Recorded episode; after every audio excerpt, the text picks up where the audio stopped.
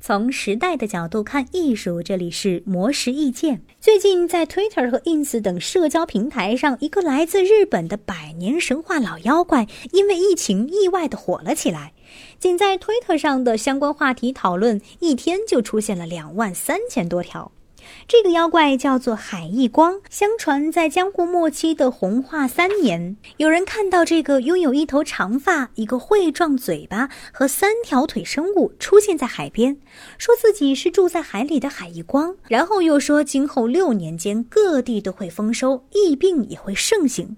那时候把他的画像示以众人，就可以保佑平安。说完就潜回了海里。这本来只是一个妖怪奇谈的小故事，但是放在全球疫情的今天，这个一百七十年的老妖怪却意外的走红出道了，甚至被日本民众视为疫病退散之神。原来，在今年三月六号，日本京都大学附属图书馆的私书将馆内珍藏的海义光画像传到了推特。人们看到之后，纷纷转发和祈愿海义光保平安，甚至有人打电话给图书馆，请求多复印几份邮寄过来。还有人希望出吉祥物护身符的衍生品出售。为此，日本商家出产了相关形象的口罩和洗手液，甚至日本厚生劳动省在针对新冠病毒的公共安全宣传中，也采用了海义光的形象。海一光丑萌丑萌的形象让他一下子成了网红，火遍全球。